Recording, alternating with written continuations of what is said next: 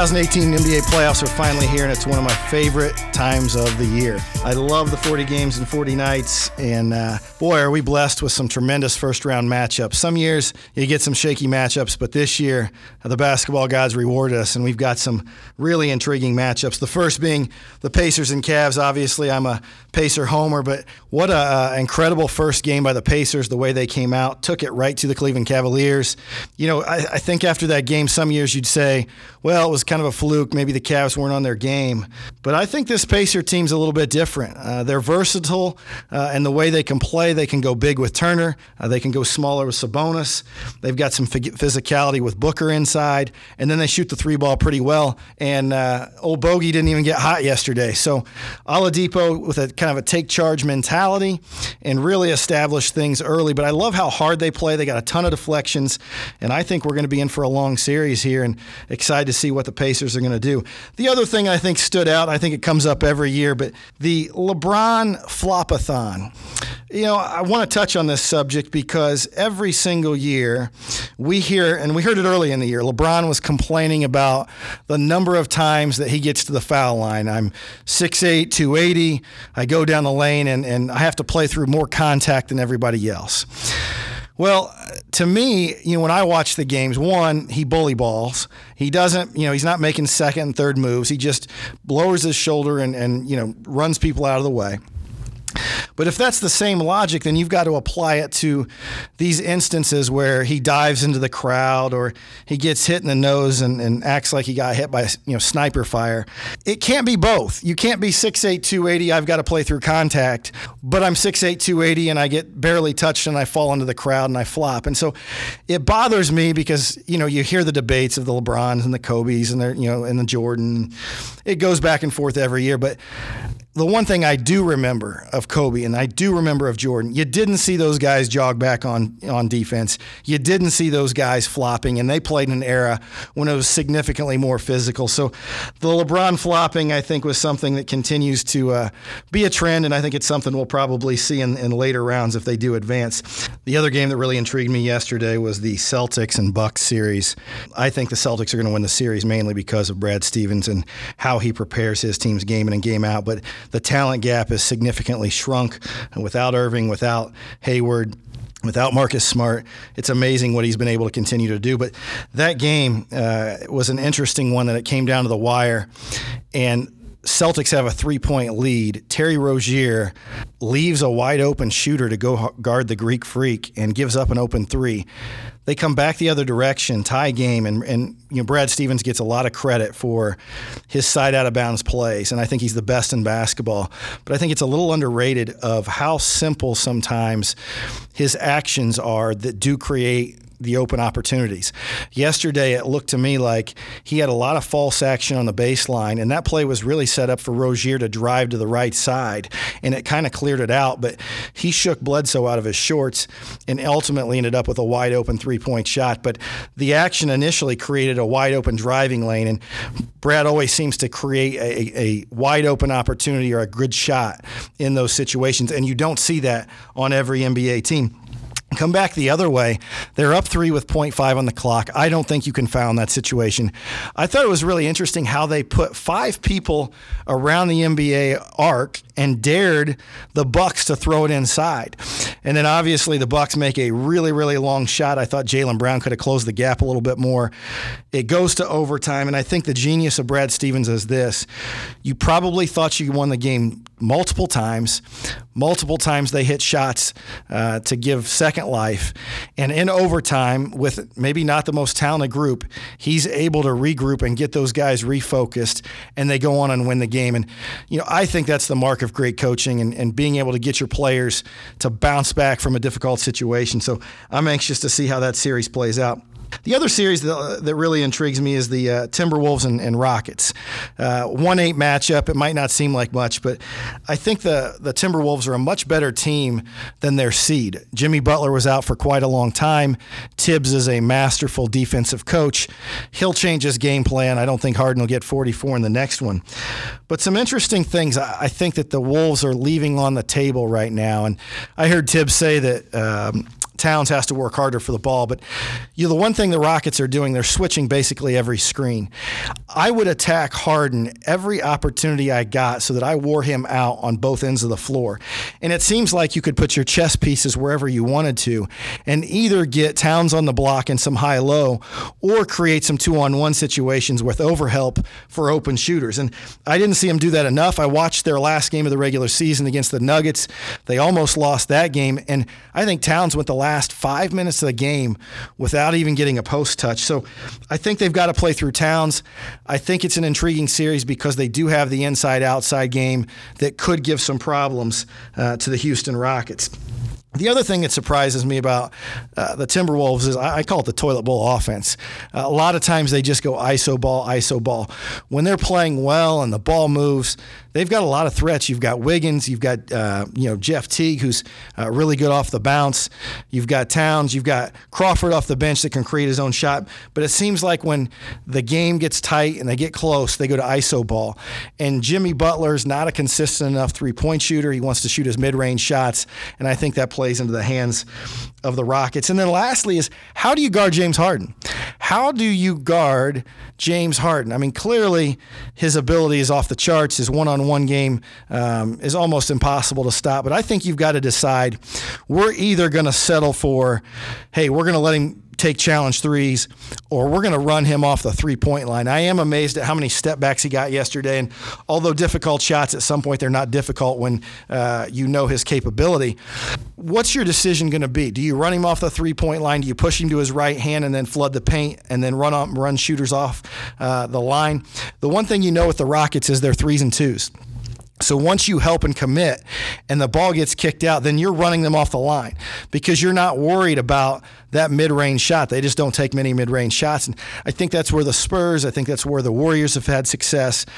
I'll be anxious to see what Thibs' adjustments are in Game Two. I don't think um, he's going to let Harden go for 44, uh, but I do think this series is going to go back and forth. I don't think it's going to be your traditional, you know, one-eight matchup where the one seed, you know, smokes the eight seed. I think it's going to be an intriguing series, and I look forward to seeing how that's going to play out. I love the playoffs, and I'll be sharing my thoughts on uh, different games uh, from time to time, strategy uh, as we get deeper into the playoffs, and some of the adjustments I think some of the coaches will make um, as the playoffs go. I'll be anxious to see if the Pacers continue to take advantage of the middle pick and roll when they put two on Oladipo and, and give Sabonis an option to either attack the basket or, or kick it to the corner. So we'll chat more about that throughout the playoffs. When we come back, we'll hear from my dad, a legendary player at Purdue University. Bruce Parkinson.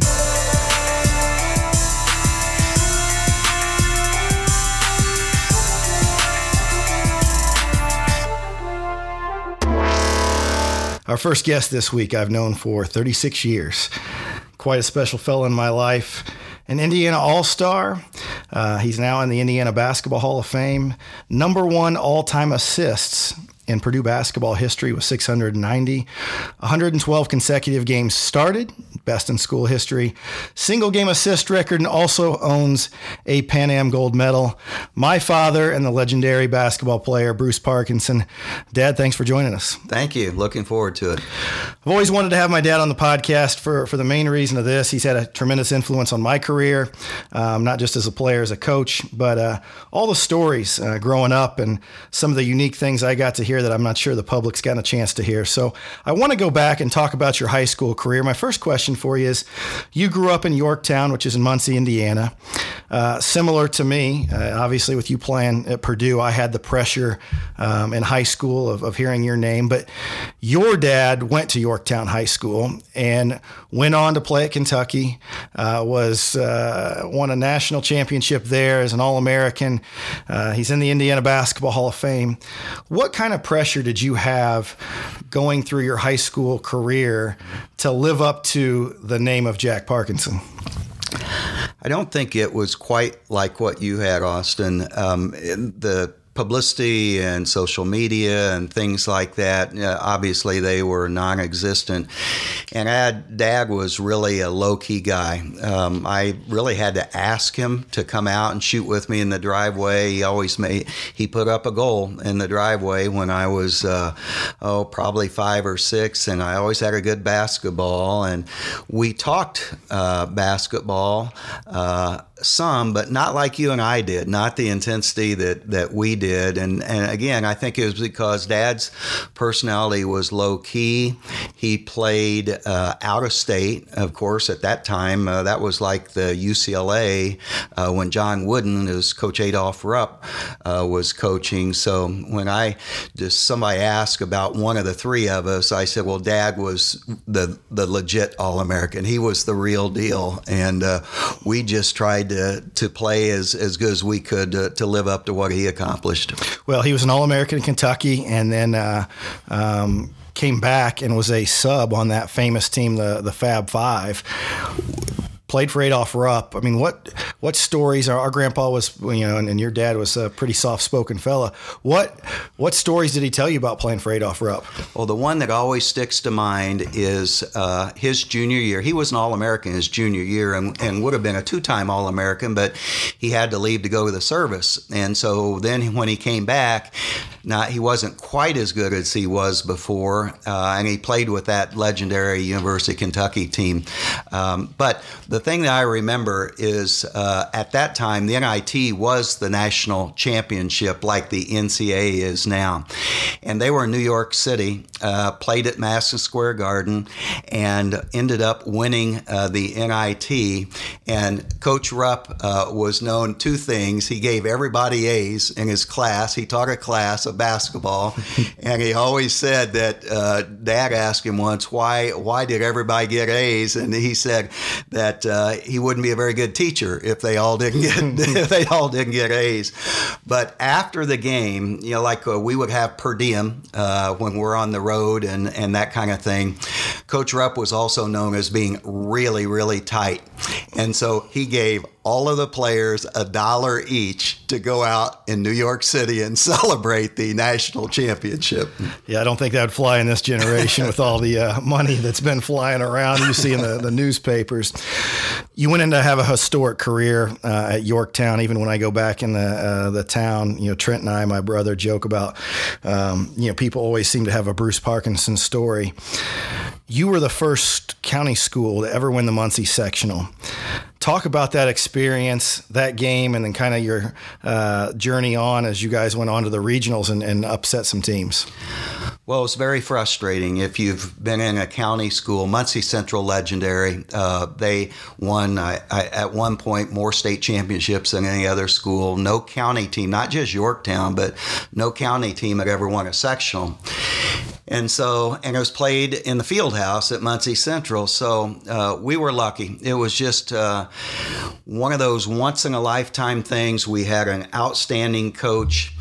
Um, we we had a referee. I won't say his name on here, but uh, a referee that night who happened to live in Lafayette and knew I was being recruited by Purdue, and I got I got some favorable calls that night. I ended up uh, I think that was my career high or close. I had 36 uh, in the championship game.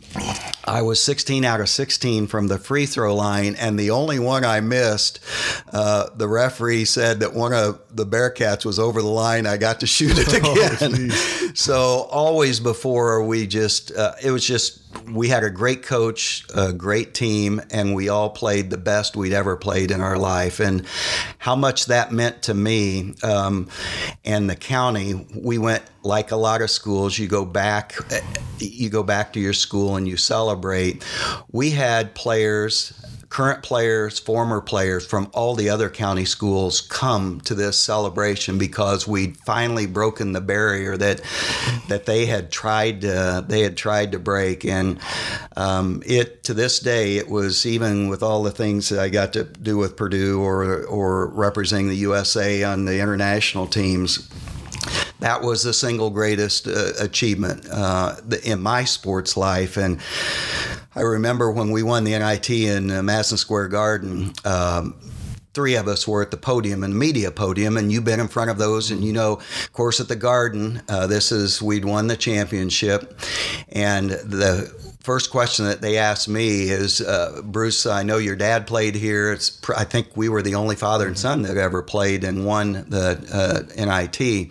But he asked me, "Is this your greatest thrill?" And I immediately said, "No, it's when we won the sectional, uh, Muncie sectional in high school in our state tournament."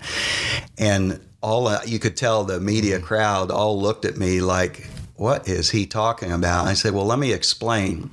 I said, How many times in your life have you done something, whether it's in sports or some achievement in your field, that you were the first ever to do it? That's what happened when we won uh, the Muncie sectional, and uh, and I never had another situation where that was the first time that uh, we'd ever accomplished something that no one else had accomplished. Well, and I remember you telling me that story, and uh, the other part about it is I remember going through our our basement uh, and going through some old scrapbooks and share with everybody. You know, everybody's seen the movie Hoosiers. I mean, if you haven't seen the movie Hoosiers, you you know you live under a rock. But the fanfare that of them, you know, uh, lining the road and, and following the bus and everything that took place. I, I, remember going through the scrapbook and seeing all the articles and everything that was written about that.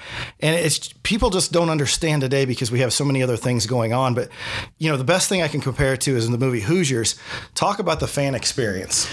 Well, as I said, um, after we beat Muncie Central to win the championship at the field house at Muncie. Well, then we were playing uh, the number one team in the state, Muncie, or New Castle, at New Castle, first game of the regional. Kent Benson, uh, of course, became Mr. Basketball, number one draft choice out of IU, played with the Pistons for many years. We were playing them, and nobody gave us a chance. And what I remember uh, going to, this was a Friday, Saturday uh, situation back then. That Friday night uh, on State Road 3, coming out of Muncie, we had a police escort escort from Yorktown to New Castle, and we were on a curve. And I remember looking back, and again, Yorktown's not very big, and what you remember seeing the pictures in the scrapbook were, were buses and buses and buses, and there's no possible way we had that many people in Yorktown. It had to be all the kids and all the uh, people that lived, and and we tried to get them uh, on the bus, and uh, it was a motorcade that was, uh, and we happened to win that one. And of course, Kent and I have remained good friends for all these years. So we beat Muncie Central's number four, we beat New Castle's number one, and then we had to play Richmond, uh, number nine, who might have been the best team and uh, the the clock struck midnight, and we ended up uh, getting beat by uh, by Richmond. But man, those three teams, they any one of those three could have won a state championship. Well, I know that was the single class, and uh, you guys were the first to accomplish something that, that nobody else had at that point, as you mentioned. But I probably, I would suspect within those caravans were probably some of the other schools and their fans just because, you know, they wanted to see the big dog go down and, and you guys were able to do that. Uh, obviously, you were an Indiana All Star. You knew you were going to play college basketball. You, I'm sure you were recruited, you know, pretty heavily we'll get into some of the different schools, but how did you go about your process in selecting a school? Because, you know, nowadays the way things are done with social media and the recruiting process has changed. But what was your process in going through the recruiting, you know, of picking a, picking your institution? Well, obviously, it was much different than again uh, currently, or even when you what you went through. Um, at that time, there were not a lot of rules. There was no AAU, so there was nothing there. So that meant that coaches were at your high school games. And whereas that's not the case uh, when I was playing, that was the only place that they could see you play. And whereas now I know you get commitments um, sometimes uh, in maybe late sophomore or junior years.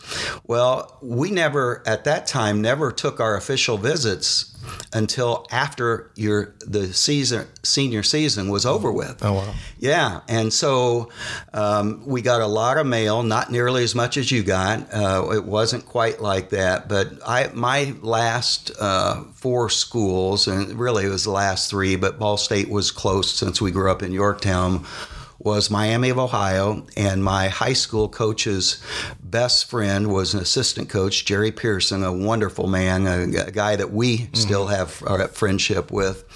He was assistant coach at Miami, and then the University of Tennessee, and then of course uh, Purdue, uh, where where I ended up going. Well, tell us, tell everybody about your Tennessee visit because there were several things that came out of that, and I'll let you share. But one, it was a unique visit, and then two, uh, share how it kind of impacted you uh, years down the road. Well, I'll start by talking about my visit at Purdue was just a, a normal visit. We went on a Friday night, uh, roomed with a, a, couple of players, and visited the campus. And of course, coming from Yorktown, it was huge, and I was like uh, but that's where I kind of grew up wanting to, uh, at least my last couple of years. But Tennessee, um, just like they are now, was second fiddle to Kentucky. And so they really, really worked at it. And there are more restrictions than what you can do now, but I got letters and stuff from them every day, all kinds of creative kinds of things. And so on my official visit, uh, Ray Mears was a coach, flew commercial into the Knoxville airport.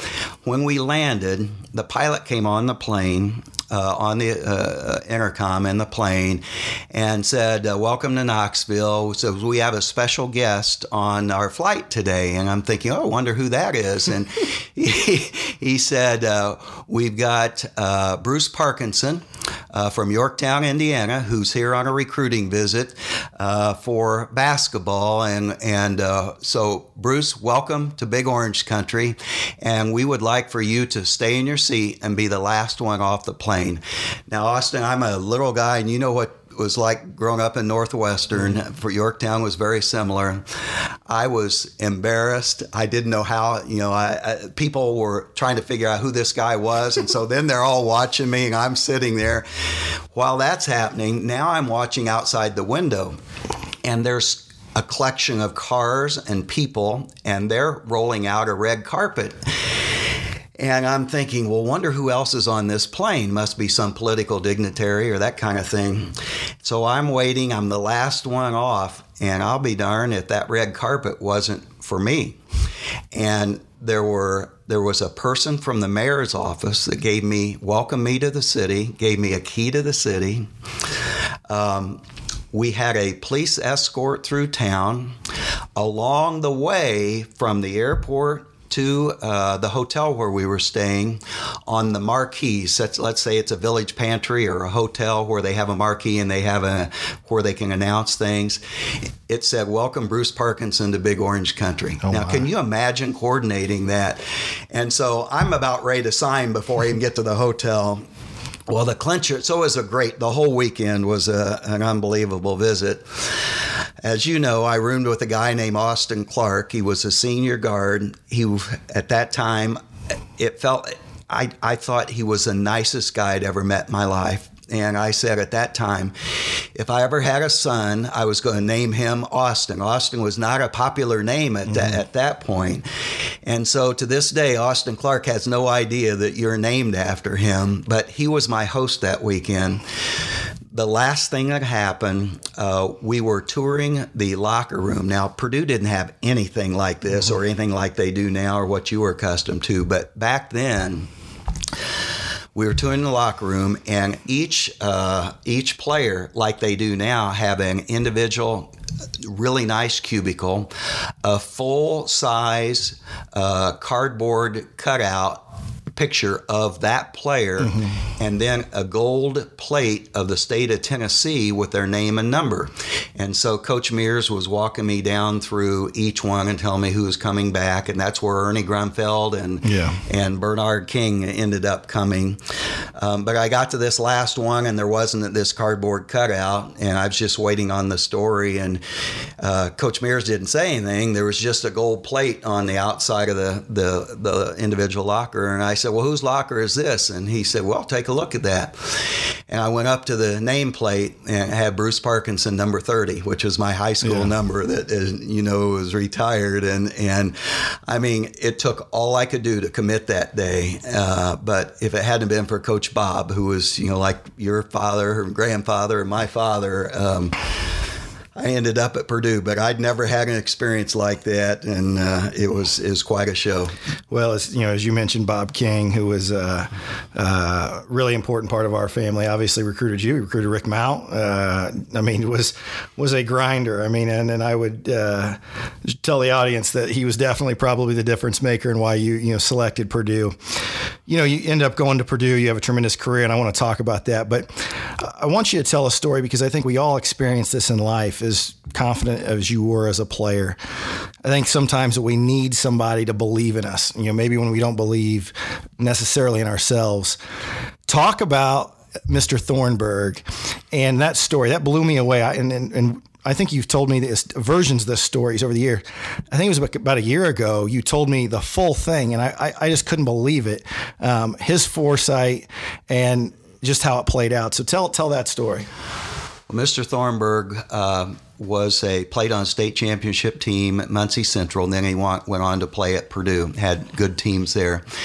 He was a basketball coach right up till my freshman year, uh, but more importantly, he was our history teacher. Uh, he taught American history, and he was almost every Yorktown kid's favorite teacher. He was rough and gruff, and uh, he he called everybody. Um, Jane, my wife's uh, maiden name was Bowie. It was Miss Ms. Bowie or Mr. Parkinson, and I mean we would have run through the wall for him, and and we thought everything he said was right and he used to run. And uh, at that time i didn't have brothers and sisters so and i was kind of young for my class so i would be down playing ball in the morning by myself uh, every every day during the summer, and Mr. Thornburg would be running. Uh, he always ran, and guys, I was about half scared of him going into my freshman year. I was scared of him going into my freshman year in high school, and this was in August, and uh, he stopped by the court. He'd watch me there every day, and and what would happen? I'd play, work on my individual game in the morning, and then we'd come back in the evening and play in the park outside. It wasn't like where you guys are now where you can play inside all the time. So Thornburg, after he runs, comes over the court and he says, Parkinson, what are your goals for uh, this coming year?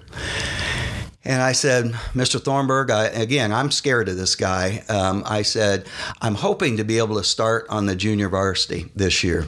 Again, this is going going into my freshman year. And he looks at me, Austin, like I'm dumb as a box of rocks and I'm thinking, oh, I've screwed up. I've answered the wrong way. Maybe he doesn't think I can start as a junior varsity. He says, how many other varsity, how many other these guys that you're going to be playing with or they're playing on the varsity were down here this summer that worked out like you? And most of the kids that at Yorktown at that time were three or four sport athletes, and I had kind of uh, focused on track and, and basketball. And he told me that day after he gave me that look like uh, I was dumb as a box of rocks that you can start on the varsity. Now, we had a really good team. There were about four guards that would have been playing in front of me. And that never entered my mind. Um, in in my wildest dream, I would never have thought anything beyond hopefully starting on the junior varsity. But what happened was, and it's like you said, if you have someone you hope in your life that believes in you, and he said you could start, and Mr. Thornburg was right about everything. And I thought, well, maybe he's right about this. And he changed my total orientation. And as you know, the rest of the story is he was right. I did start and beyond. And, um, but that wasn't the end of the story. So now, fast forward, and I've had him as a, uh, in high school as a teacher. And I'm, and, you know, obviously I've committed to Purdue and I'm, uh, was an Indiana All Star, as you said. And I same, but now I could drive my car down to the park and he was still there doing the same thing. It was the first part of August, and it was getting close to when I was getting ready to head at Purdue. Here I'm out, but again, same story. I'm shooting. Here he comes, and we're a little more friendly. I'm not quite so intimidated. He says, after a little bit of chit chat, he says, and he never called Bruce. He says, "Okay, Parkinson, what are your goals for Purdue next year?" And so I'm kind of prepared for this. It's something that, uh, and I, I you want to be right with that person that you you know has faith and confidence in you. And so I'm thinking I've got this. I'm I've prepared, uh, and I thought about it, and I thought I said, Mr. Thornburg, I want to be third guard. Uh, as a sophomore and start my junior and senior year at Purdue. Also, he looks at me equally uh, with that look or worse that I was the dumbest person that he had ever been around. And I could tell I screwed up again. And he said, Didn't you learn anything four years ago? And I said, Mr. Thornburg, and I, I, I, listed off these four four guards that were ahead of me, all really good at Purdue. And I'm just coming from Yorktown, and I'm thinking that uh, there's just no way. If I'm, I'd be lucky to be able to, to be third guard as a junior, and if I got to start coming from Yorktown in the Big Ten, that'd be great. And he said, "I've watched you. I've been, and I've experienced this. You can start." At Purdue as a freshman.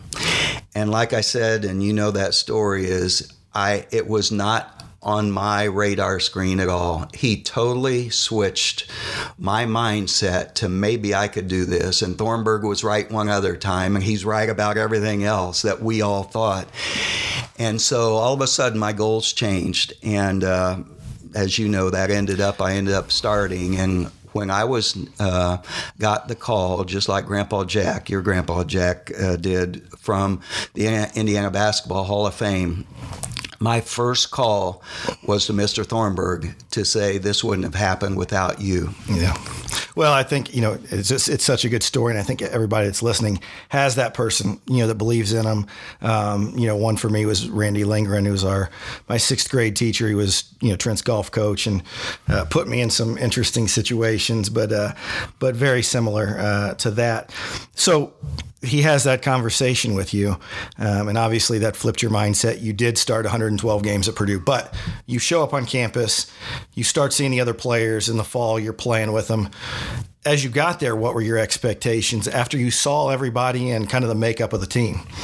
That's a great question, and every practice was harder than my hardest game and that's uh, I've told your girls when I get a chance to talk to the freshmen and see them is how hard the freshman year was. Um, at that year was the first year that freshmen were eligible to play, mm-hmm. uh, and before that they always had freshman teams. And I ended up uh, Mike Steele, Robbie McCarter, and Brad McNulty and I were the four freshman recruits, and we dressed in the large combination football track. Uh, uh and the, the the former freshman junior varsity basketball players and probably some others and um, man i mean I just can't tell you how hard and big of an adjustment. And I, unlike you, you were strong. You were physically, you were strong coming out. I was very thin, and I gained 20 pounds between my freshman and sophomore year in college. And so uh, I'd go back to the dorm and after each practice and eat, and then lay in bed for an hour or two because I was I was just so physically exhausted. But the week of uh, before the first game, I went to get my stuff down there with Mike and the, where the freshmen would dress, not in the Purdue varsity locker room where you, yeah. you know, where you were, and my practice stuff wasn't there, uh, and so. Uh, I went to the uh, equipment guy and, and asked where it was, and he said, you have been moved down to the varsity locker room. And I said, what? And because I didn't, I mean, Coach yeah. Schaus didn't say anything to me. I had no idea. It's just my stuff had been moved.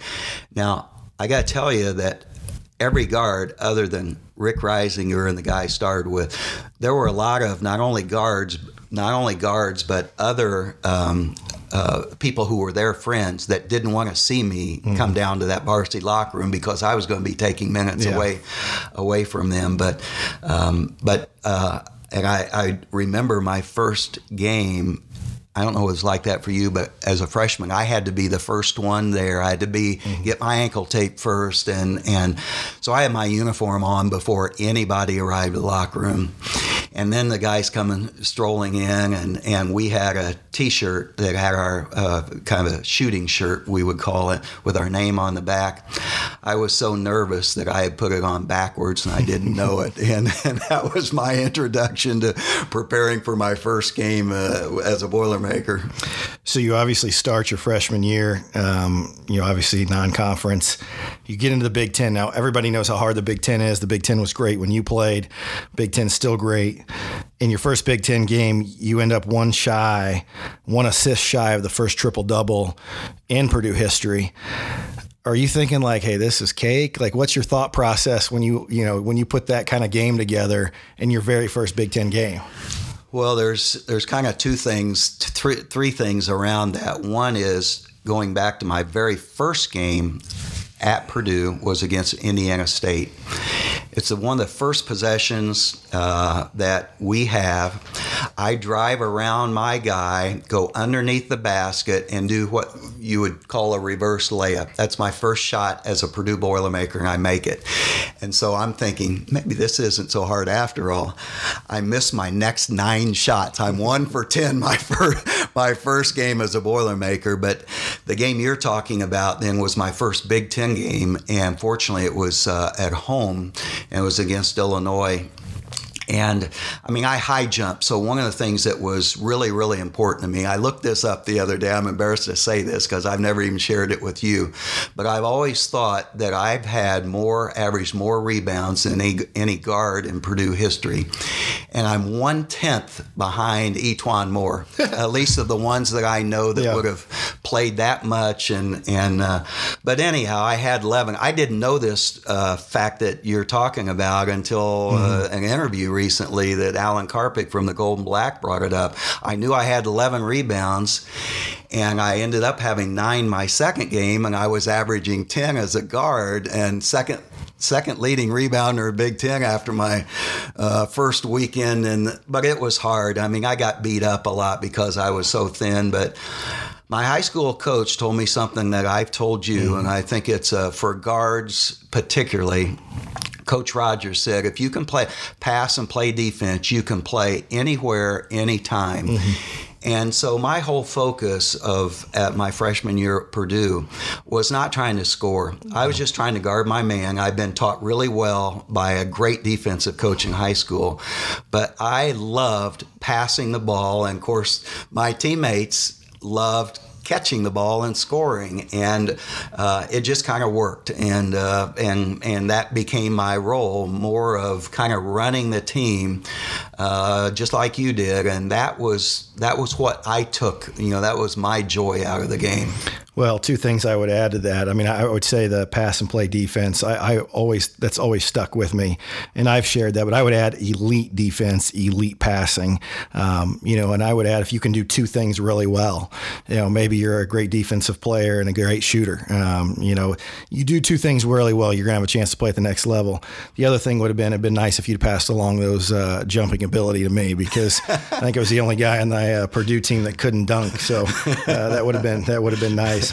You know, as I said before, I, I went through your uh, scrapbook quite a bit, and you know, served as, as a lot of motivation. I, I, I, wanted to, you know, try to do everything that you did, but I came across a picture one time that I, you know, I immediately, even though I wouldn't have known some of the characters that that from your day, I came across a picture of you and uh, John Wooden. And then uh, now later in life, I figured out who Dick Enberg is, the famous announcer. Talk about that picture and what happened that day. And you know it looked like everybody was surrounding you. It was uh it's one of my favorite pictures that we still have it's it was that and a picture that I have from the Pan Am Games are my two favorite pictures that uh, that uh, that I that I cherish. Um, that was the second time we played IU that year, and I broke my wrist my first senior year, so I redshirted. And so Kent Benson was actually uh, a year younger than me, but we ended up graduating from college the same year. So. Um, he had, a, of course, that wonderful 76 team that IU, uh, undefeated national champion, um, they graduated. So Kent was the only one of the starters that, that came back we beat uh, IU by 17 at Assembly Hall uh, earlier in the Big Ten season. This was a Sunday national TV game. Now, when I say that, for uh, you know, now with all the games on TV, then uh, there was a Farm Bureau network that uh, covered Purdue games. And then there would be one Saturday and one Sunday national game. And that happened to be a national game. And of course, the lead announcers uh, were Dick Enberg and, and Johnny Wooden. We beat IU that day. I don't remember by how many, but um, I uh, fortunate was fortunate enough to set the arena steals record or break the mm-hmm. arena steals record that day and that was the reason and I, I probably was in double figures or something but I still remember having a towel around my neck and those two on either side. And like you said, people surrounding us down on the floor for that interview. And I have no idea what they asked me, but uh, I was just so humbled to uh, to be a part of, of those two uh, two legends and uh, and as to beat IU twice in, in one year. It, it hadn't happened in my other four years. Now, we'll get into the Pan Am uh, stuff later, but you did bring up the picture. Since you did bring it up, um, what inspired you to grow the Wyatt Earp mustache? I don't know. Uh, we had uh, my freshman year, I didn't, and uh, at that time they had mustache and the long sideburns, and oh my gosh! I, and of course, the other thing that you guys have always teased me about is the really short shorts that we wore back then, but Which are, now in style. I was yeah. going to say they're maybe yeah. starting no, to, I, to, come back. I, lo- I, looked up at men's. Uh, the men's team was practicing the other day, and uh, one of my players even said, "Like, what are they? Why is his shorts so short?" And I thought, well that was the style my dad played. The other performance I wanted you to talk about. Um, because uh, for me it's meaningful um, was your 18 assist single for the long time held the Big Ten record.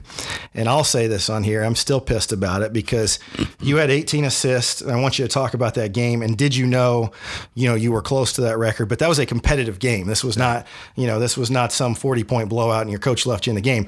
I remember watching the game where Mateen Cleaves broke your record and it was a blowout again. I think it was against Northwestern. I'll have to go back and check the team, but Izzo left him in in a ridiculous blowout just he get the record. And so I still feel like his record was meaningless. But talk about that 18 assist performance because that was uh, obviously a highlight of your career.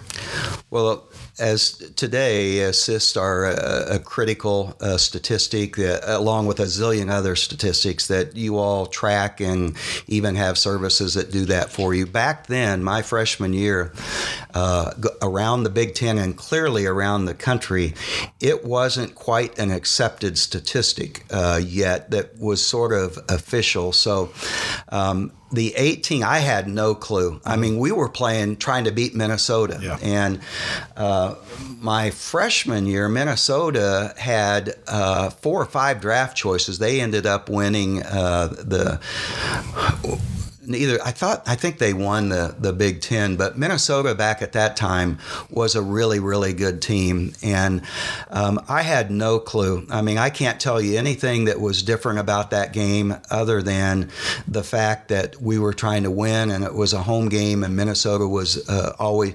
And then afterwards, uh, I was like 18. Holy cow, that's a that that's a lot. And uh, like you, I actually I remember watching that Mateen Cleaves game as well, and um, I won't. You said it. You oh, it, it ticks me it. off because you know I play like that was the stat that um, you know my goal was to go to Purdue, and when I did get to Purdue, I wanted to break your record. Yeah, and I, sure. obviously, I didn't uh, you know play the minutes and, and, didn't have that opportunity, but.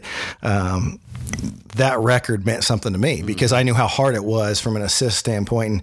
And, um, you know, I liked Mateen Cleaves and I love watching those teams, but man, that really ticked me off. the, uh, I want to want to tell the people listening something that when I was being recruited and uh, very early on, um, you know, whether IU showed interest or not, you know, I was recruited by Kentucky and Texas and Connecticut and a bunch of different places. But you told me from the time I was little, if I went to IU, you wouldn't come watch me play.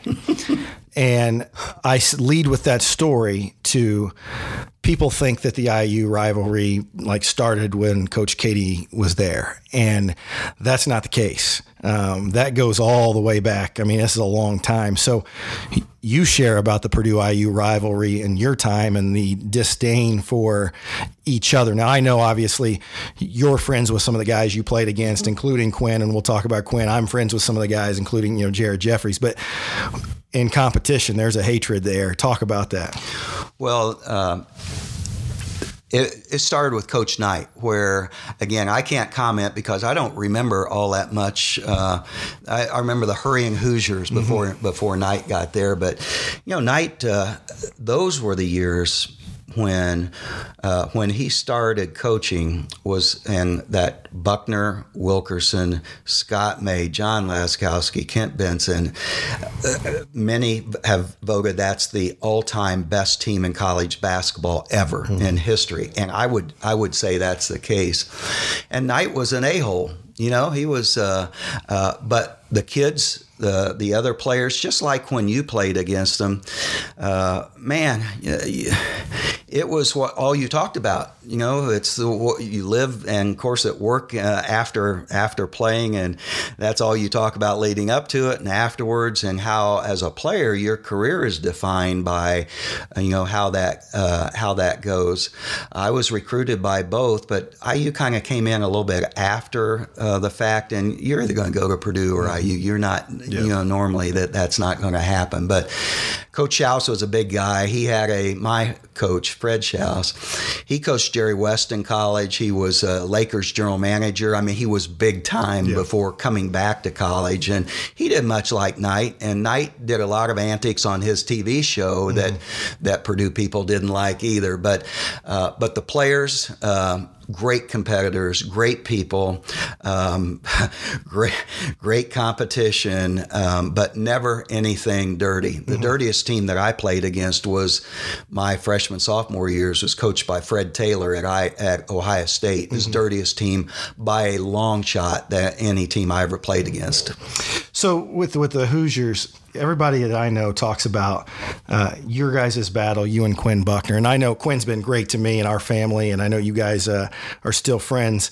But at the time, I mean, you know, Quinn was elite and you were elite and you guys had some really you know strong head-to-head battles you know what was your mindset going into those games and uh, just share what it was like to compete against each other well Quinn was more heralded coming out of high school. He was a two sport All American. And whereas now that never happened, he actually if I remember right, one year, maybe even two, played football mm-hmm. too.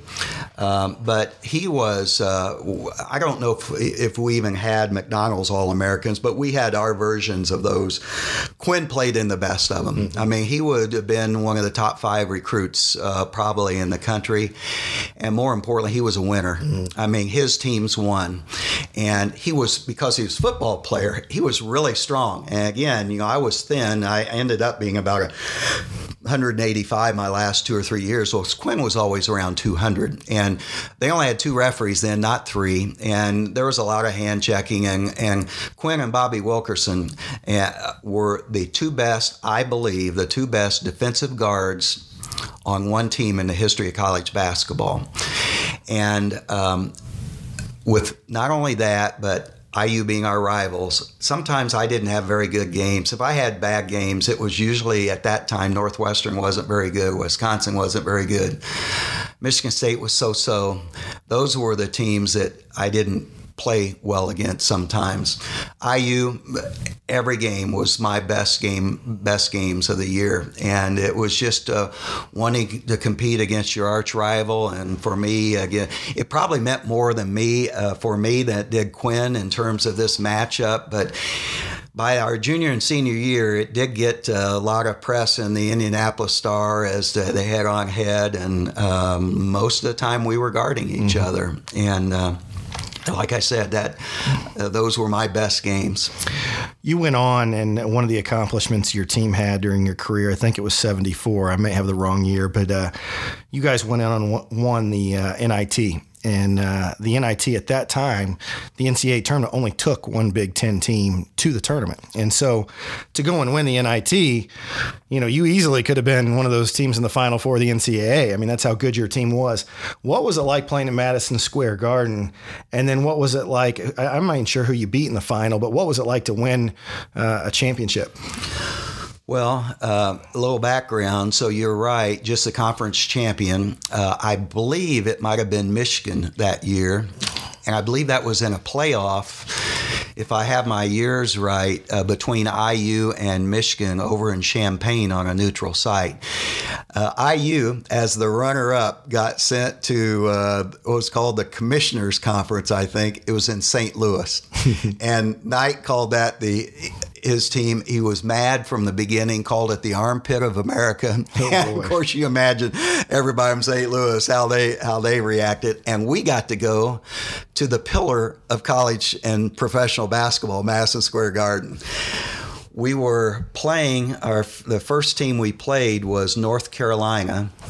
They were like number I believe nine in the country. Um, I only took this was an 11 day, whereas now it's not like that. There, you were out there 11 days if you won, uh, finally got in the championship game.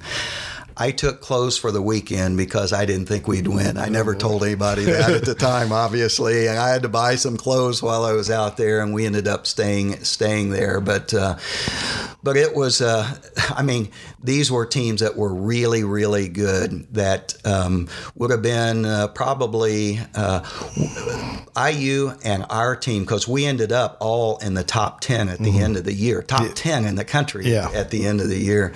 Um, we would have been a uh, no worse than a three seed in today's mm-hmm. uh, tournament. So we played some really great competition. We ended up being, beating Utah who had beat us earlier at their place uh, in the championship game. What was it like? I mean, playing in the Garden. I mean, oh, it's uh, well. When I was playing, one of my first idol was Jerry West. My next idol was Walt Frazier, mm-hmm. and he was a defensive guy. Uh, and he was he had uh, kind of a, some uh, uh, oh some I don't know some class about him. He was known for how he dressed. He was the best defensive player, and the Knicks were really really good with DeBusschere and Willis Reed and Bill Bradley. And so we were playing at home of the Knicks, and we got to watch them practice one day. Um, it's uh, and of course having read and heard about Dad playing there, and I mean there was no question uh, like the magnificent arenas that you got to play in uh, yeah. uh, around the uh, country now, there was no doubt in anybody's mind that Madison Square Garden. So it was really special for me, given that Dad had won the tournament and played there, and, and they got the key to the city in New York City uh, when when they won, and um, and I'll never forget the uh, two two takeaways. One was the announcer with that Eastern uh, mm-hmm. twang that that announcing us, and the other was that the referees out east let us play. Mm-hmm. And it was, as you know, as a player, you don't want that uh, ticky tack stuff. And mm. it was more like playing in a pro game yeah. uh, out there in the garden you had an opportunity to be part of a team that won a Pan Am uh, gold medal, and I want you to talk about that. But I want to hear, you know, share with everybody your your initial meeting with the chief, Robert Parish. Um, that's one of my favorite stories from childhood, and then obviously when you guys went to the movies with him. Well, um, back then, uh, I think it was Salt Lake City where the uh, Pan Am tryouts were. And I was actually, I don't know if you knew this, but I was only an alternate mm. and uh, for the tryouts. We ended up playing that spring in uh, Italy. Uh, and so uh, while I was gone, I got the invitation as an alternate to come uh, to the tryouts. And um, so I flew in. I had no idea who my roommate was. We stayed in the dorm uh, in Utah at the college, and um, I was watching TV down in the common area uh, in the dorm and not knowing who my roommate was. And so I got back to the, the dorm, uh, unlocked the door, and it was dark. And I was thinking, gosh, am I going to have a roommate this week?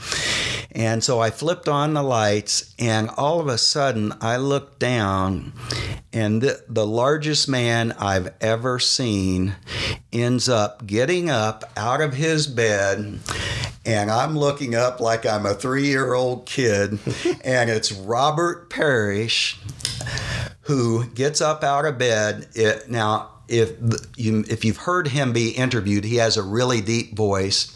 He we voted him captain. He was an absolutely great guy, but he was from Centenary then, and not that many. He's a little bit of a mystery because this is his kind of coming out uh, party from. But I thought, oh, I have. I I wasn't sure whether he was going to shake me hand, my hand or punch me in the nose because I woke him up. But he gets up out of bed in his really deep voice, and he puts his hand out and he says, "Hi, I'm Robert Parish," and that was was my introduction to one of the 50 best basketball players in the history of, of NBA basketball. And the other story was uh, uh, one of the famous movies of all time, Jaws, yeah. know, by Steven Spielberg. Uh, you guys went and saw that with Robert. We were training. This was uh, for uh, the second team that most of us played on together, uh, Robert included, called the Intercontinental Cup, and we played in Europe for over there and then four games back. Dave Gavitt was our coach, and we were training at Providence. And it was one of those things uh, where we practiced twice a day for probably 10 days before we left for Europe. And this is one of those days that we they took us to a theater, and Jaws was playing. Well, uh, Ernie Grunfeld, uh, I think he's still the general manager for the Bucks. Joe uh, Hassett played for the Pacers, played at Providence, and I sat behind uh, Robert and several other teammates and I don't know if you remember early in the movie where they've uh, dove uh, in the water and that old boat has a hole in it. And as they're swimming up to it, one a head that had been severed pops into that hole, and it's the scariest point of a very scary movie. So we knew what I mean. It, about wet myself when I actually saw it for the first time, and so we knew it was coming. And so uh, we all we looked at each other and we kind of act like we were going to grab Robert from behind. And when that head popped into the hole, we go uh, we grab Robert from behind, and he goes! And the whole theater about scared the whole theater to death. And then everybody started laughing, but Robert's deep voice and and oh, I'm telling you that that was the story that lived throughout the eight weeks that we were together. Hey, probably lucky he didn't knock you out know, or something yeah. like that. Well, so after the Pan Am experience, you win a gold medal. You know, some people may or may not know this, but actually going into your original senior year, you got hurt a couple games in, broke your wrist, and really probably changed uh, the landscape when you came back. You were still good, but probably not quite as good. You've talked about that. You were drafted uh, not once, but twice uh, in the NBA. Um, you didn't end up going that direction. You didn't pursue that dream talk about what it was like to be drafted, uh, the emotions of being drafted, how you found out you were even drafted, because I mean, obviously, you know, you weren't there, mm-hmm. um, and then how close were you to actually pursuing that dream? Well, at that point, you there weren't one and duns or three and duns, and so um, because I broke my wrist, my graduate I was in a graduating class that year 1976 so I was actually eligible for the draft. Well as you said I broke my wrist and I had a cast on for 5 months so there's no way but uh, but the Cleveland Cavaliers actually drafted me I, I don't know 5th 7th 9th something like that um, round and they had 10 rounds at mm-hmm. that time. Uh, and that first year the ABA was still in existence so there's no way. I, so I came back, and it was just kind of a fluke. Well, then I was drafted, and you're right. I was.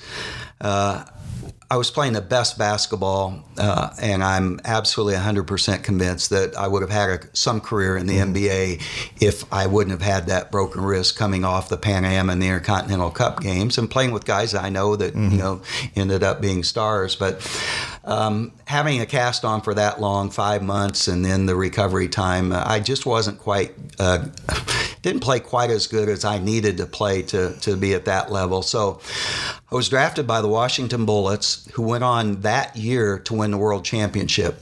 It was also the year that the ABA and NBA merged. Okay. And there were a zillion players on the market. it was also a year where they reduced the roster size in the NBA by mm-hmm. one spot. So the Bullets didn't even have a rookie camp. They were so good, and they felt like this was going to be a really special season. So it was just going to be go of the fall, get cut. And there's no way I would have made. Uh, I didn't think, and uh, that I could have made that team, and then hope to maybe get on with someone else. Well, at the same time. Um, I had a Red Mackey scholarship, and Coach Schaus had said I could be a grad assistant, and so it was toying between do you go get cut and and try and um, and I made the practical decision maybe versus the emotional decision, and uh, it was really hard. Uh, up to that point, it was the hardest decision I'd ever had to make in in my life, and um, as it turned out, you know, a wonderful corporate career, and and uh, but mom uh, said for probably five to ten years. I never noticed it, but it come a time of the early October when the NBA would start there, she said that I would kind of go into a funk, mm-hmm. thinking that you know, remembering back, well, what if, what if, and you know, it just is one of those decisions, and uh, it was just a very, very tough set of circumstances yeah. that well, I don't even think I realized the perfect storm of the ABA thing. I don't think you'd yeah. ever really shared that with with me. You know, you kind of mentioned it, but what was it like tuning into games, and I'm not going to say the names of the players. I'm not going to throw them under the bus, but I know the names of some of these players that you dominated in college, yeah. that you had much, you know, better college career, um, that went on to have, you know, 12 and 13 year NBA careers. Um, how hard was that? And did you ever second guess, like, man, I, you know, I used to work that guy? Yeah. Um, well, I'll, I'll, mention one name uh, who ended up having a, probably, I bet he played uh, seven to 12 years, something like that uh, Mike Dunleavy. Mm-hmm. I think it. I think it's the Dunleavy that you know's dad. Senior, yep. Yeah. And he played somewhere out east, if I remember right. And I, I was told that was between him and I as to who was going to make both of these teams. Mm-hmm. And I ended up and uh, uh, making those uh, U.S. teams, and he didn't. Uh, he went on and, and tried out, and uh, uh, and it was the one and only time, Austin, that that uh, I I didn't follow my high school coaches. Uh, you could play anywhere you want if you passed and played defense. Mm-hmm. And when you look at teams now, and, and I know that uh, you're really, really good about figuring out the right roles for your girls. Mm-hmm. And fortunately, I was taught that at a very young age by, by Coach Rogers. And when you look and, and you made a comment, I guess I hadn't thought about it that way. If you could do two things in basketball really, really good, mm-hmm. maybe even elite level, you've got a chance to play anywhere. Mm-hmm. And my passing was was elite. Mm-hmm. Uh, I I don't think there was a better passer in the country, and I got people shots right when they needed mm-hmm. them. You made the comment. We just watched LeBron play. One thing about uh, great game, great win today by the Pacers, but um, Le- LeBron throws passes where people need to shoot, mm-hmm. and that was my thing. And I think, you know, looking back now, if I would have believed in myself maybe just a little bit more, that there's a role of anywhere from a seven to 12 guy on a team. Uh, if you could, you know, pass and, uh, and, you know, fortunately in the NBA, there are a lot of people that can shoot and score. Mm-hmm. They just need people to get it to them. Mm-hmm. What you know, you talked a little bit about the changes um, in college basketball, you know, you're still a season ticket holder at Purdue. Um, you know, you watch NBA, you watch college. What do you think are the biggest changes from when you played to now? Well, some of it started when I obviously followed your career, and there are so much uh, resources now to support total success. And, and of course, you're talking about millions and the NCAA billion dollars Yeah. worth of revenue. Um, the people that you had, strength and conditioning people, and now uh, you've told me that like Purdue has a not only a video coordinator but an assistant video coordinator that one of your best friends and uh, Kenny Lowe was when he started out in, in his career, and uh, all of the uh, uh, weightlifting and training science that's behind it, and then all of the statistics that are available now and analytics that uh, that cause you to. Um, one of the things that I believe I would have uh, excelled in that environment because I wanted more information. Yeah. I wanted, you know, now you you can pull up videos of I would have studied. Yeah. I would have studied players if I would have had the video. That I mean, we got to see a little bit of film clips, and uh, and the really good ones do that. Uh, and particularly as a guard, and you ran teams. That was your strength, just like it was my strength. And that means not only do you need to be, um, do you need to be fully knowledgeable of your own position, but the positions on the on the floor and who likes the ball when and where, and uh, making sure that your team defense ca- uh, came together. Um, what I don't like, so there's there's so much so much analytics now that makes it either hard or um, or or really advantageous for the ones who want to put in the time and, and who study uh, who study that that kind of thing. Um, the thing I don't like and what I've really enjoyed is watching uh, the Warriors move the ball, watching some of these. Um, college teams, uh, Rhode Island, Loyola, how they moved the ball, drove the ball. I hate this pick and roll at the top of the key that you know you watch, geez, time after time after time. Um, but uh, a lot of teams now, it, it feels like there's starting to be a bit of a shift. And even we were talking about, you know, what maybe, you know, you're thinking now of, of going forward, watching all these three point Yeah. uh, shooting teams and, um, and, and, why they've selected that philosophy, uh, but and of course the the strength and the training and even the food, uh, the the nutrition uh, that uh, information that's available. None of that was available in my time. Well, I think the bigger, stronger, faster. I think that's an, you know kind of an obvious thing because of the training and that type of stuff. But you know, you mentioned a couple other things. Uh, one I would say is the strategy part of things. Uh, there's so many different ways now to the pick and roll and different strategic things that have come aboard the last you know 15 20 years. What i think's ironic is uh, you don't like this you know pick and roll basketball and you would have been outstanding in it. And for you individually it would have been i mean you Yeah. know john stockton. But i agree we talk about all the time. I mean, we watch games and we text each other um, how many of these college men's games um, you watch and it's like what what were they working on all week in practice that we're just going to throw it around for 20 seconds and then ball screen and then throw it around ball screen. Now, there's some different teams now that use it to get matchups. And like today, we were watching the Pacers and they use the ball screen to create matchups where two on one situations. Um, the other thing I wanted to ask you, and I wonder if you remember if you remember this, but your games, um, you know, I was not ever able to see you play until mom got your games put on a reel onto a, a tape. And one of the things growing up for me was we would watch games and uh, for my high school games, and we would go back and, and you typically controlled the remote and rewind and stop and rewind and stop. and my uh, old teammate, he's now an assistant coach at Miami, Ohio, and was two time defensive player of the year of the Big Ten, Kenny, Kenny Lowe, came over to the house.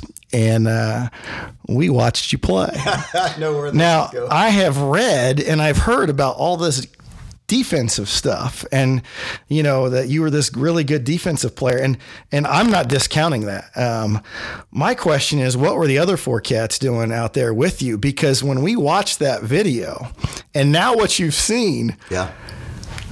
what where would you rate the level of defense being played in that in that game and and and I had the remote and we rewound it probably Oh, yeah. 50 times and we loved remember it. yeah, yeah.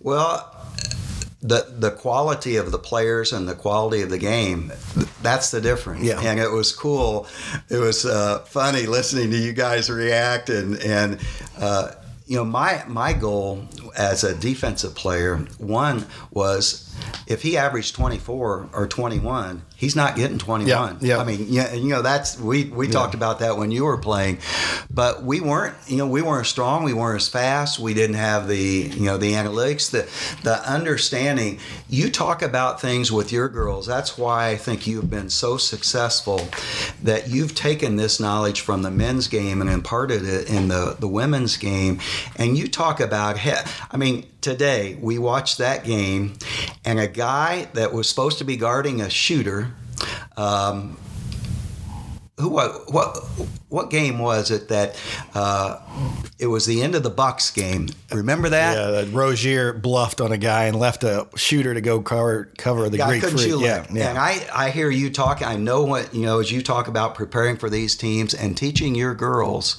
the the subtleties of Mm-hmm. that. And there aren't a lot of people talking about that. Men's games, women's games, and um, but we it wasn't even in our vocabulary. And and uh, uh, and of course Indiana was known as the best team defensive team Yeah. in the country.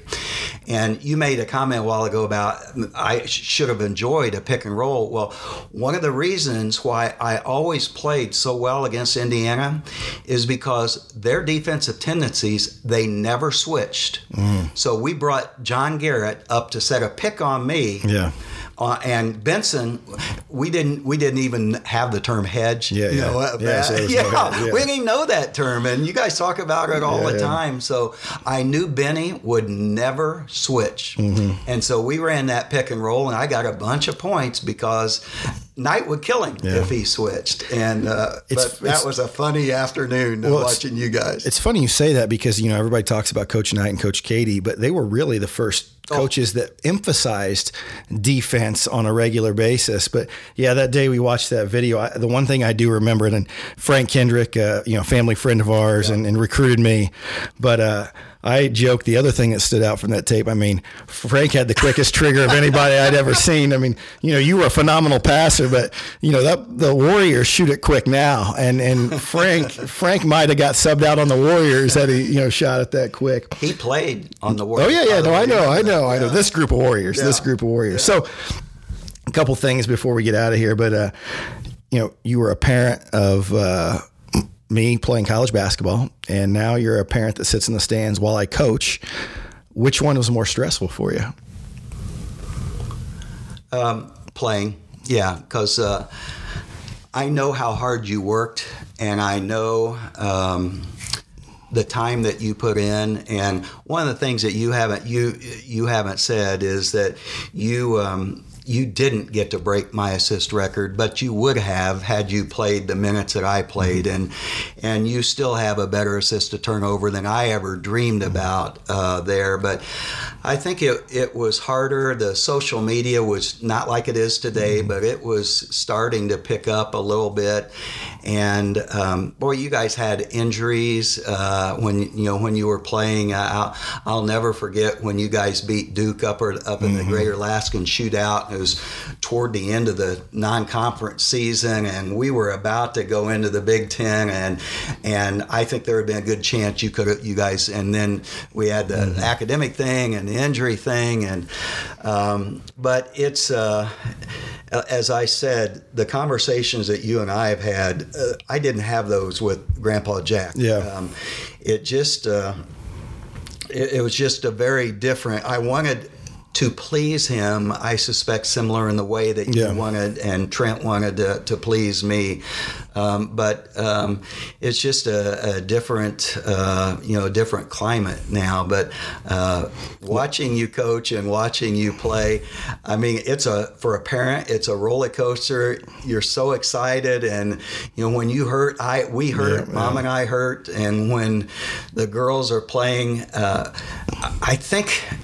I might have been most proud of your coaching for in a whole lot of different times. Um, more recently, because of you know victories and big wins like Missouri and Purdue. Uh, uh, but early on, when you first started, and not in the best of situation, and those teams with not your players and and not the kind of talent that you've been able to recruit now to see that growth from a couple of wins to get to 500 and how hard you had to work there man those were um, and we're wrung out. Mom and I are wrung yeah. out at the end well, of the and, games. And, and, I know, I mean, as you know, obviously I joke around with people and say you're my fourth assistant coach because we talk so much and you see yeah. my teams. But uh, you know, I mean, I appreciate you saying that about the assist. But I, I, I just think I was limited. You know, I, I, didn't do as many things well as you did, and I think one of the things you did, you really scored the basketball, um, you know, incredibly well. Even though you, maybe your numbers weren't 15, 20 points a game,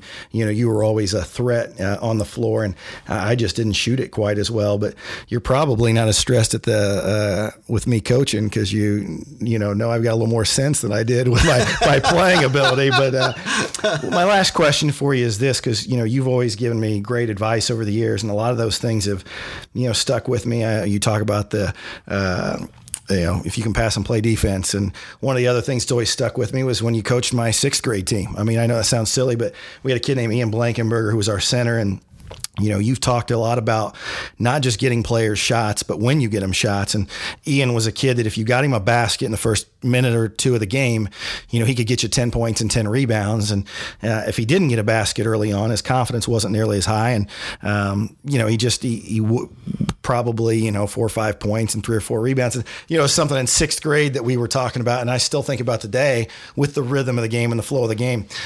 My last question for you is this you got a lot of college uh, or young kids that, that want to play college basketball, do what you did, do what I did. And what advice would you give them as they try to pursue uh, their dreams of playing at the college level? Well, first of all, it would continue to be that um, pass and play defense uh, because that was that's just was the orientation I, I grew up with. Um, but nothing comes without a lot of work. And watching, uh, you know, whether it's boys or girls, I probably watch more uh, uh, girls' high school games I do boys' high school games now. And then watching them as they, they get in college, there are so many resources that are available uh, from, again, from like the coaching staff and statistics and, and video and that kind of thing that um, you're going to get out of it what you put into it. And it's not only physically on the court, but also uh, I, I hear you guys as coaches talk about our game plan was this. And you've got some, uh, you've had some players over the years that understood and translated that and made it happen on the court. And you have others uh, over the years that um, were unable to do that, either either because they may not have paid attention as much as they should have. It wasn't as easy to um, to to uh, to digest, and uh, and and now watching what eight years that mm-hmm. uh, watching your g- girls for eight years, that uh, there have been girls that have maximized um, their capabilities, what what they bring to the party because they put in the time, they've listened, they've uh, suggestions that as a staff you guys have made you can watch them change put incorporate those changes over the years. And others i watch and and actually some that we've that were some uh, pretty good players some starters over the years that you look at and um, maybe have done the same thing their senior years they were doing their freshman year. Uh, and so i would say that there's more in your their own personal control with the resources that, that are available uh, that can influence what they're going to be able to achieve. I wish if i look back in my career that i would have worked harder a little harder in the conditioning aspect. It wasn't that I didn't, but it wasn't NBA level like mm-hmm. you hear and read about these athletes yeah. now. That uh, we would go over and run the hills at Slayter Hill and, and get done as quick as we could so we could go back over and, and, and play in, in the gym. Um, there was more I could have done, and that might have been just that little edge, and you know, between college and pros. And of course, your question was high school and, mm-hmm. and college. Um, uh, just taking advantage of what's available to them and working at it. And uh, there's there are absolutely no shortcuts, or it would everybody would be able to accomplish what very few are able to accomplish. Yeah, I mean, we talk a lot about the pain of discipline versus the pain of regret. And, uh, mm-hmm. you know, there's a, you hear a lot of people talk about what they want to achieve and what they want to do, but their work ethic a lot of times doesn't match up to their goals. And, uh, you know, I think back to the stories you told me and, and I think back to when I played and, you know, even my wife, you know, Whitney doesn't understand some of the stuff I tell her about, you know, on a Saturday night, I might be in the driveway till 10 o'clock at night, 11 o'clock at night. Um, and I remember our neighbor, uh, her bedroom uh, was right backed up against our, you know, where our goal was. And, you know, I'd keep her up at night with that ball bouncing. And, you know, today I think, uh, you know, sometimes, as you mentioned, it's a microwave, uh, you know, generation that they want things here and now. But like you said, you're not going to cheat it. You're not going to cheat. You know, there's certain steps you got to take. And, um, the other thing I would say is being efficient, you know, with your time when you do put in the time. Um, you know, I'm amazed. We have, you know, trainers. Uh, everybody has a trainer now, and that's not always a bad thing. But uh, I was talking to a coach the other day. I mean, you know, they're practicing 12 euro steps and you know all these fancy things versus the fundamentals and you know being able to pass and catch and subtle stuff that you and I talked about all the time like coming off a ball screen and being able to look the defense off um, you know versus telegraphing passes. Sure, and so sure. um, you know I think those things will be important. Well uh, obviously I mean you know you're my dad. I love you. And it's been uh, you know, great to, to be able to have this discussion. But I've heard this stuff for a long time, and um, you know, I've I feel like I've had a leg up on everybody uh, over the years because of our discussions, and I still appreciate now coming back from games or practices and being able to talk about what yeah what my teams look like now. So you had a heck of a career. At some point here, I expect uh, you'll be in the Purdue Basketball Hall of Fame. Uh, Purdue uh, people out there, it's time. 112 uh, uh, starts, all time assist leader. There's no doubt that that's going to take place at some point. But uh, thanks again, Dad, for joining us and appreciate you being on the pod. Thanks, bud. Take care. Thanks again for listening to the podcast. Hope you enjoyed our NBA discussion, as well as taking a trip down memory lane with me and my dad as we relive some of his uh, stories from his playing career at Purdue University and beyond. If you enjoyed the podcast, please uh, subscribe to Parks Podcast on iTunes. Uh, don't be afraid to rate our podcast. We love to get your feedback. So thanks again for listening this week. Hope you have a great week and enjoy the NBA playoffs.